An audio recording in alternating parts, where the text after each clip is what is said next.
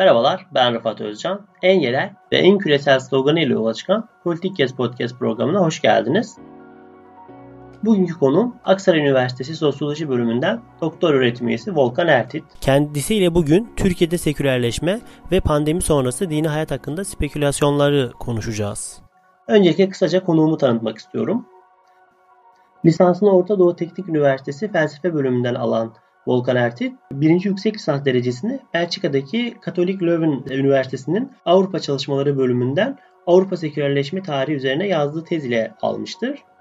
İkinci yüksek lisansını ise Fransa'daki Avrupa Uluslararası Çalışmalar Enstitüsü'nde Türkiye'nin sekülerleşme tarihi üzerine yaptığı çalışma ile almıştır. Doktorasını ise Hollanda'da Radboud Üniversitesi'nde Alevilerin sekülerleşmesi üzerine yazdığı tez ile almıştır hocamız. Din sosyolojisi alanında doktora sahibi olan Ertit, 2008 yılında Amerikalı Düşünce Kuruluşu Atlas Ekonomik Forum'un İbn Haldun'a düzenlediği makale yarışmasında da birinci olmuştur. Ayrıca uluslararası bir proje olan Özgür Toplumun Değerlerinin Türkiye ayarının koordinatörlüğünü yapmış olan Ertes'in çalışma alanları arasında sekülerleşme, sekülerleşme teorisi, Batı modernleşmesi tarihi, Aleviler ve Türkiye sekülerleşmesi yer almaktadır. Ersin uzmanlık alanı olan sekülerleşme teorisi ve, Türk ve Türkiye'nin sekülerleşmesi üzerine yurt dışında Viyana'da ve Amerika'da Pitzer College'da, yurt içinde ise farklı üniversite ve düşünce kuruluşlarında birçok konferans vermiş, çeşitli tartışma programlarında ve gazetelerde sekülerleşme kavramı ile ilgili fikirlerini geniş kitlelerle paylaşmıştır. Şimdi kendisine bağlanıyoruz. Yayınımıza hoş geldiniz Volkan Hocam. Merhaba Rıfat dostum, nasılsın?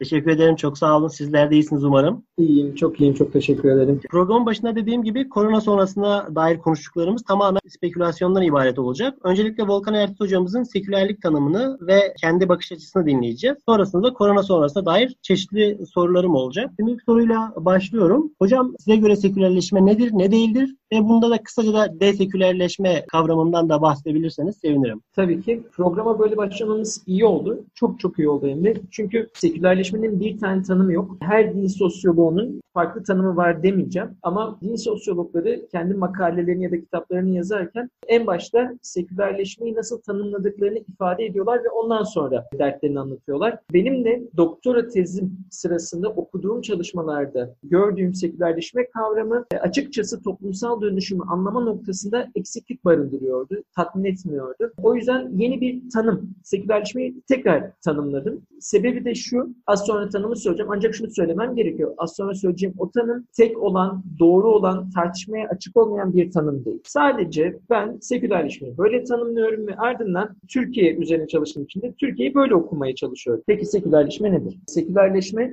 belli bir toplumda belli bir zaman dilimi içerisinde doğa üstü alanın yani din, dinimsi yapılar, halk inançları, fal, burç, astroloji, mitoloji, akla gelen doğa üstüyle ilgili olan hemen hemen tüm dinamiklerden bahsediyorum. Doğa üstüyle ilgili olan yapıların toplumsal prestijinin ve gücünün azalması demek. Fark ettiysen Rifat dostum burada doğa üstü diyorum. Merkezde doğa üstü var. Din yok, Kur'an-ı Kerim yok, İslam yok, Hristiyanlık yok. Doğa üstüyle olan ilgili olan her şey var. O sebeple tamam din zaten konunun merkezinde ama dinle beraber dinimsi yapılar. Nedir dinimsi yapılar? Kendilerinin herhangi bir kutsallık iddiası olmamasına rağmen halklar tarafından, insanlar tarafından kutsallaştırılan yapılar için kullanıyor ya da mekanlar için. Bununla beraber halk inançları dedik. Bu özellikle ilahiyat camiasıyla aramızda bir gerilme sebep oluyor. Çünkü ben halk inançlarının da yani Ortodoks dinin, resmi dinin dışında da varlığını devam ettiren inançların e, gündelik hayattaki gücünün azalmasını sekülerleşme olarak kodluyorum. Ancak genellikle ilahiyat camiasının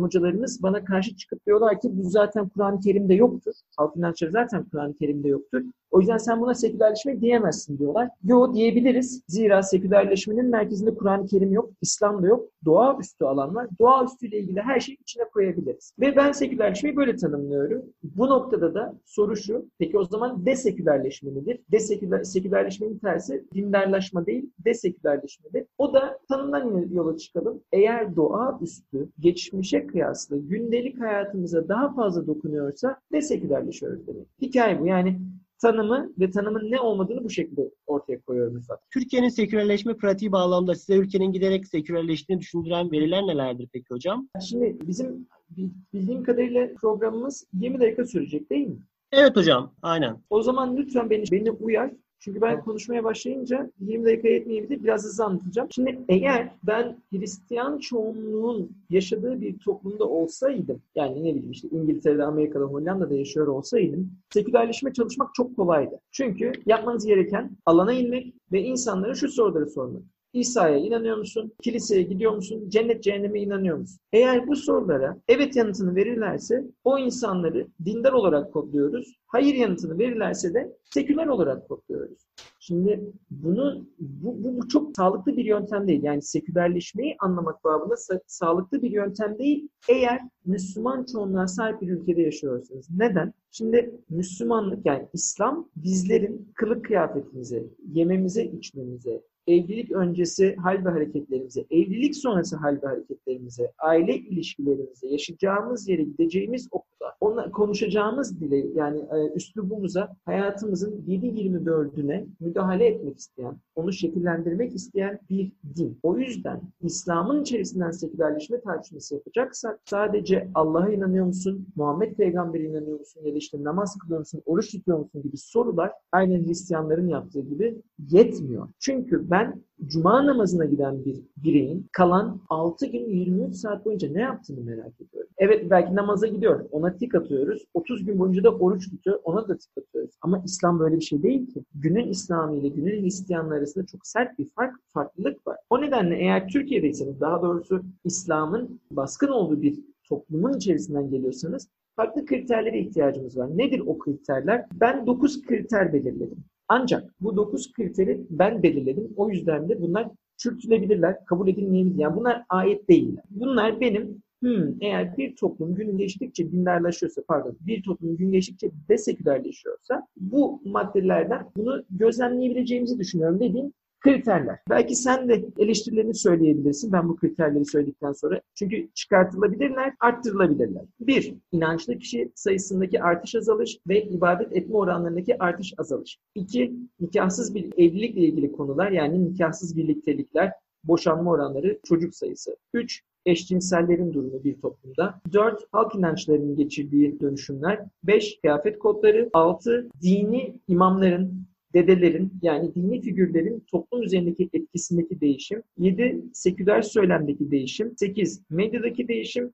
9 Alevilik ve Sünnilikteki temel değişimler. Şimdi bu 9 maddeyi belirledikten sonra ben kendim e, doktora tezimi Aleviler üzerine yaptım. Mümkün mertebe doktor Alevilerle ilgili bölümleri doktora tezi aldım. Ama onun haricinde 9 madde, 9 kriter var ve bu sebeple Türkiye'de bu konularla ilgili olabileceğini düşündüğüm, bu konulara dair bize veri sağlayabileceğini düşündüğüm, elimden geldi. Tüm kelimesini kullanmak istemiyorum ama elimden geldiğince tezleri, yüksek lisans tezleri, doktora tezlerini, kitapları, makaleleri bulmaya çalıştım. Sadece sosyoloji ya da ilahiyat bölümlerinden de değil. Bir ara kendimi Ege Üniversitesi Tıp Fakültesi'nin makalelerini incelerken bulmuştum. Ve sonuçta yaklaşık 550 farklı kaynaktan sonra şu sonuçlara ulaştım. Türkiye'de inançlı kişi sayısı azalıyor. Türkiye'de ibadet etme oranları azalıyor. İki, nikahsız birlikteliklerin sayısında artış var. Boşanmaların sayısında artış var.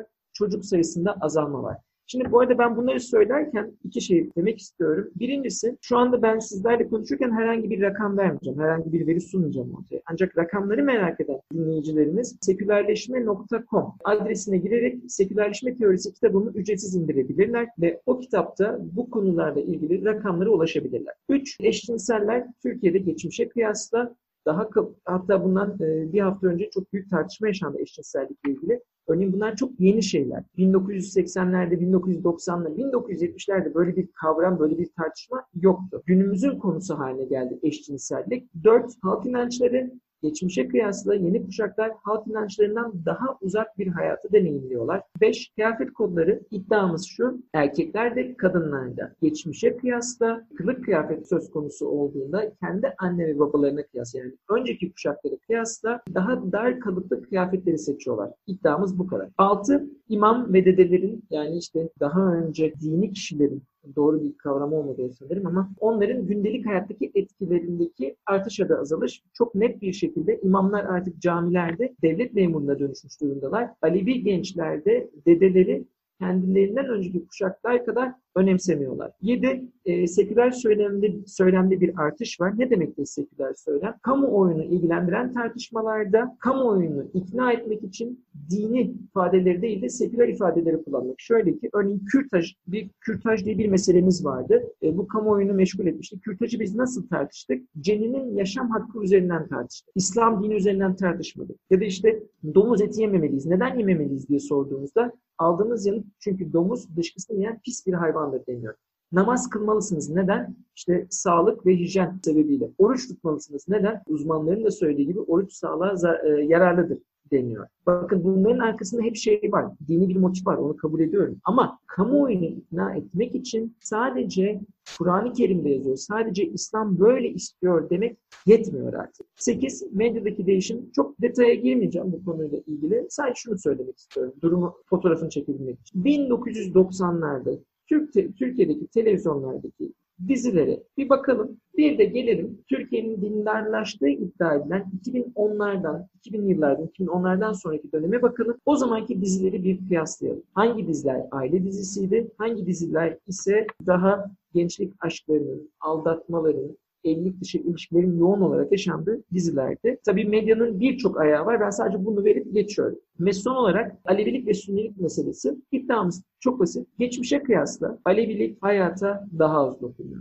Yeni kuşak Alevi gençler yine geçmişe kıyasla Alevi olduklarını daha cesaretli ve cesur bir şekilde söylüyorlar. Bunu kabul etmemiz gerekiyor. Eskisi gibi kendilerini saklamıyorlar. Ama belakin o gençlerin hayatını 7-24 bir kamera tuttuğunuzda Aleviliği göremiyoruz. Keza yine aynı şekilde Sünnilik ve Alevilik, e, Sünni ve Aleviler arasındaki evlilikler, ilişkiler, arkadaşlıklar, o bu şu geçmişe kıyasla artmış durumda. Ve ben tüm bu detayları bir araya getirdiğimde sanıyorum şunu söyleme hakkım oluyor. Türkiye'deki yeni kuşaklar en azından bu 9 madde özelinde kendi anne ve babalarına kıyasla, önceki kuşaklara kıyasla doğa üstünden daha uzak bir hayatı deneyimliyorlar. Başka da bir iddiam yok bu arada. Bunu da söylememiz gerekiyor. Çünkü sekülerleşme teorisi tartışmalarında genelde şöyle oluyor.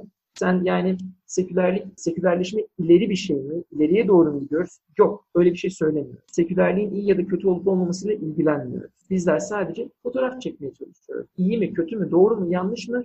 Din sosyolojisinin alanına girmiyor o konular. Burada böyle yanıt verebileceğimi düşünüyorum. Hocam verdiğiniz bilgiler için çok teşekkür ederim. Ayrıca da yani şunu sormak istiyorum. Türkiye'de sekülerleşmenin algılanış biçimiyle ilgili de sorunlar var mı? Bunu da bize açıklayabilirseniz. Olmaz mı? Kesinlikle şöyle ki Türkiye'de ciddi bir kesim için sekülerleşme dinsizleşme olarak kabul ediliyor. Başkaları için laiklik ya da laikleşmeyle karıştırılıyor. Bir kesim sekülerleşmeyi ahlaksızlık olarak kodluyor. Bir başka kesim sekülerleşmeyi çağdaşlaşma olarak kodluyor. Ve bunların her biri de dertli. Şundan dolayı sekülerleşme bir şeyin gücünün azalması demek. Yani doğa üstünün gücünün azalması demek. Bu noktada bitmekten bahsetmiyoruz. Yani dinin yok olmasından bahsetmiyoruz. Azalmasından bahsediyoruz. Yani bir litrelik suyun olduğu bir şişeyi döktüğünüzde yani şişeyi biraz yan çevirip döktüğünüzde yarısı kaldığında şişede su kalmadı demeyiz. Bitti demeyiz. Ama evet azaldı mı? Azaldı. Bu bir. İkincisi laiklik devlete ait bir kavram. Devlet,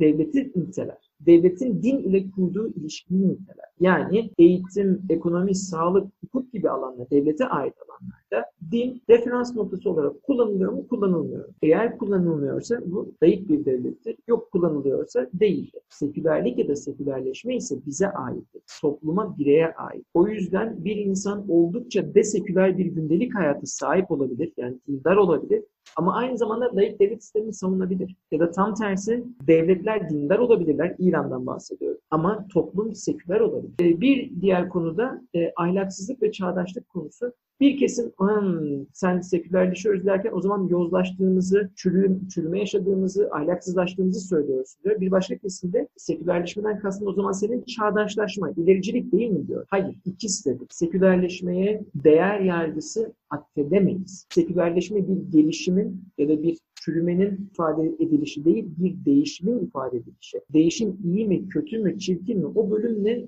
bizler ilgilenmiyoruz. Az önce de söyledim. Ve son olarak sekülerleşme sekülerizm kavramıyla karıştırılıyor. Sekülerizm adı üzerinde bir ideoloji, seküler yaşam tarzının yaygınlaşması gerektiğini savunan seküler devlet sisteminin yani devletin mümkün mertebe dine dair dinle ilişki içerisinde olmamasını isteyen bir ideoloji. Seküler, sekülerleşme ise sosyolojiye ait bir kavram. Sekülerizm ise siyaset bilimine ait. Peki hocam bu noktada bir soru daha sormak istiyorum size. Sekülerlik evrensel bir şey mi ve nasıl ortaya çıkıyor? Muhtemelen bu soruya yanıt verecek din sosyologları farklı şeyler söyleyecektir. Ancak ben klasik sekülerleşme teorisini savunuyorum. Yani modernleşirseniz sekülerleşme ihtimaliniz yüksek diyoruz. Çünkü şu ana kadar modernleşen ülkeler sekülerleştiler. Henüz hem modernleşen hem de desekülerleşen bir ülkeyle karşılaşmadık. Peki modernleşmeden kastınız ne? Ee, ben bunu üç ayak üzerine kuruyorum sekülerleşme teorisine. Bilimsel gelişmeler, kapitalizm ve kentleşme. Yani şu, bu üç dinamiğin bir araya geldiği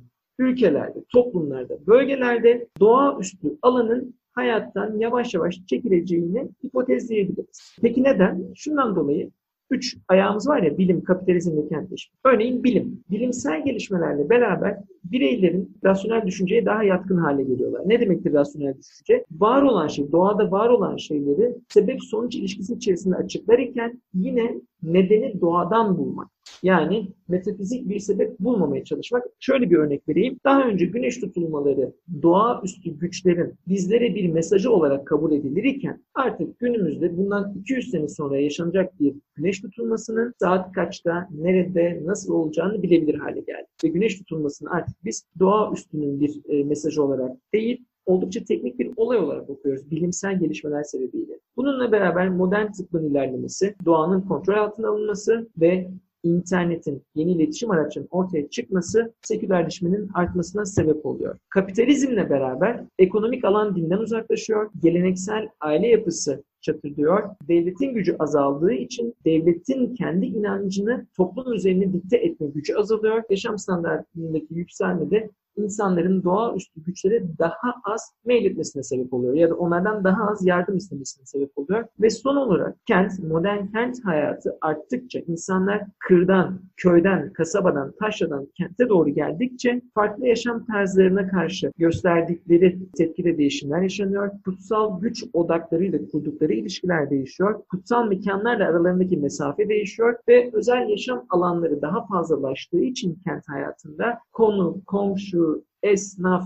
din, doğaüstü alan, o bu tüm bu dinamiklerin gündelik hayatlarına daha az dokunduğu bir süreci deneyimliyorlar. Zamanımız olsaydı bunları tek tek daha detaylı açıklamak isterdim. Ama en azından bu üç maddeyi vermiş olayım. Üç dinamikten bahsetmiş olayım programımızda başında çektiğimiz gibi aslında e, programımızın en önemli sorusunu en sona akladık. E, bu yani programın başlığı bağlamında. Ben tamamen spekülatif olarak soruyorum hocam. Yaşadığımız bu pandemi süreci sekülerleşmeyi e, mi yoksa desekülerleşmeyi mi daha çok besleyen bir süreç olabilir? İkisi arasında bir korelasyon kurmamız ne kadar doğrudur ya da bir korelasyon kurabilir miyiz? Bunlara bakarak da Türkiye'de pandemi sonrasında dini hayatı nasıl gözlemleriz size göre? Şimdi sanıyorum Şubat ayında Ankara'da bir konferansta Ankara US Atölyesi'ndeki konferansta e, soru cevap kısmında şöyle bir soru geldi. Peki bu sekülerleşme böyle devam edecek mi? Şubat'ın e, 20'siydi ya da 21'iydi. Sekülerleşme hep böyle devam edecek mi? Yani biz artık geriye dö- dönüş yok mu? Diye bir soru geldi. Şu, şu yanıtı verdi. Olur mu öyle şey? Eğer gün gelir bir salgın hastalıkla karşılaşırsak, bir iç savaş çıkarsa ya da çözümü olmayan bir sorunla karşılaşırsak bu durumda tekrar doğa üstünden yardım isteyecek duruma geleceğiz. Sekülerleşmenin lineer bir anlatısı yok. Bugün sekülerleşirken yarın bir şeyler olabilir, desekülerleşebiliriz. Esas hikaye doğa üstüne ihtiyaç duyuyor muyuz, duymuyor muyuz? Şimdi bu Covid-19 ile ilgili olarak yani koronavirüsle ilgili olarak eğer bunun bir çözümü yoksa, modern tıp bu anlamda bize yardımcı olamayacaksa insanların doğa üstünden yardım istemelerini bekliyoruz. Aynen çözümü olmayan rahatsızlıklarda yaptığı ancak yakın gelecekte bu hastalığın, bu rahatsızlığın aşısı bulunursa ya da bir şekilde kontrol altına alınırsa bu durumda tekrar eski gündemimize dönecekmişiz gibi hissediyorum. Şu anda yani 3 Mayıs itibariyle koronanın seküler haberleşme özelinde yaratacağı değişikliğe dair bir şey söyleme şansımız yok. Çünkü yarın ne getireceğini bilmiyoruz. Ama şunu söyleyebileceğimizi düşünüyorum. Eğer kontrol altına alınmazsa, çare bulunmazsa doğa üstüne ihtiyaç duyacağız. Allah'ım bizi lütfen koru demeye başlayacağız. Türbelere ya da işte dini yerlere daha fazla gitmeye başlayacağız. Yok eğer aşı bulunur ya da kontrol altına alınırsa hikaye yani sekülerleşme hikayesi kaldığı yerden devam edecek gibi görünüyor. Hocam çok teşekkür ederim. Programa katıldığınız için hocam. Son olarak eklemek istediğiniz herhangi bir şey var mı? Yok ben çok teşekkür ederim. Konuya gösterdiğin ilgiye, sorulara umarım faydalı olmuştur. Teşekkür ederim hocam tekrardan. Bizi Spotify, Apple, Google Podcast üzerinden de takip etmeyi unutmayın. Bizi dinlediğiniz için teşekkürler. Kulağınız bizde olsun.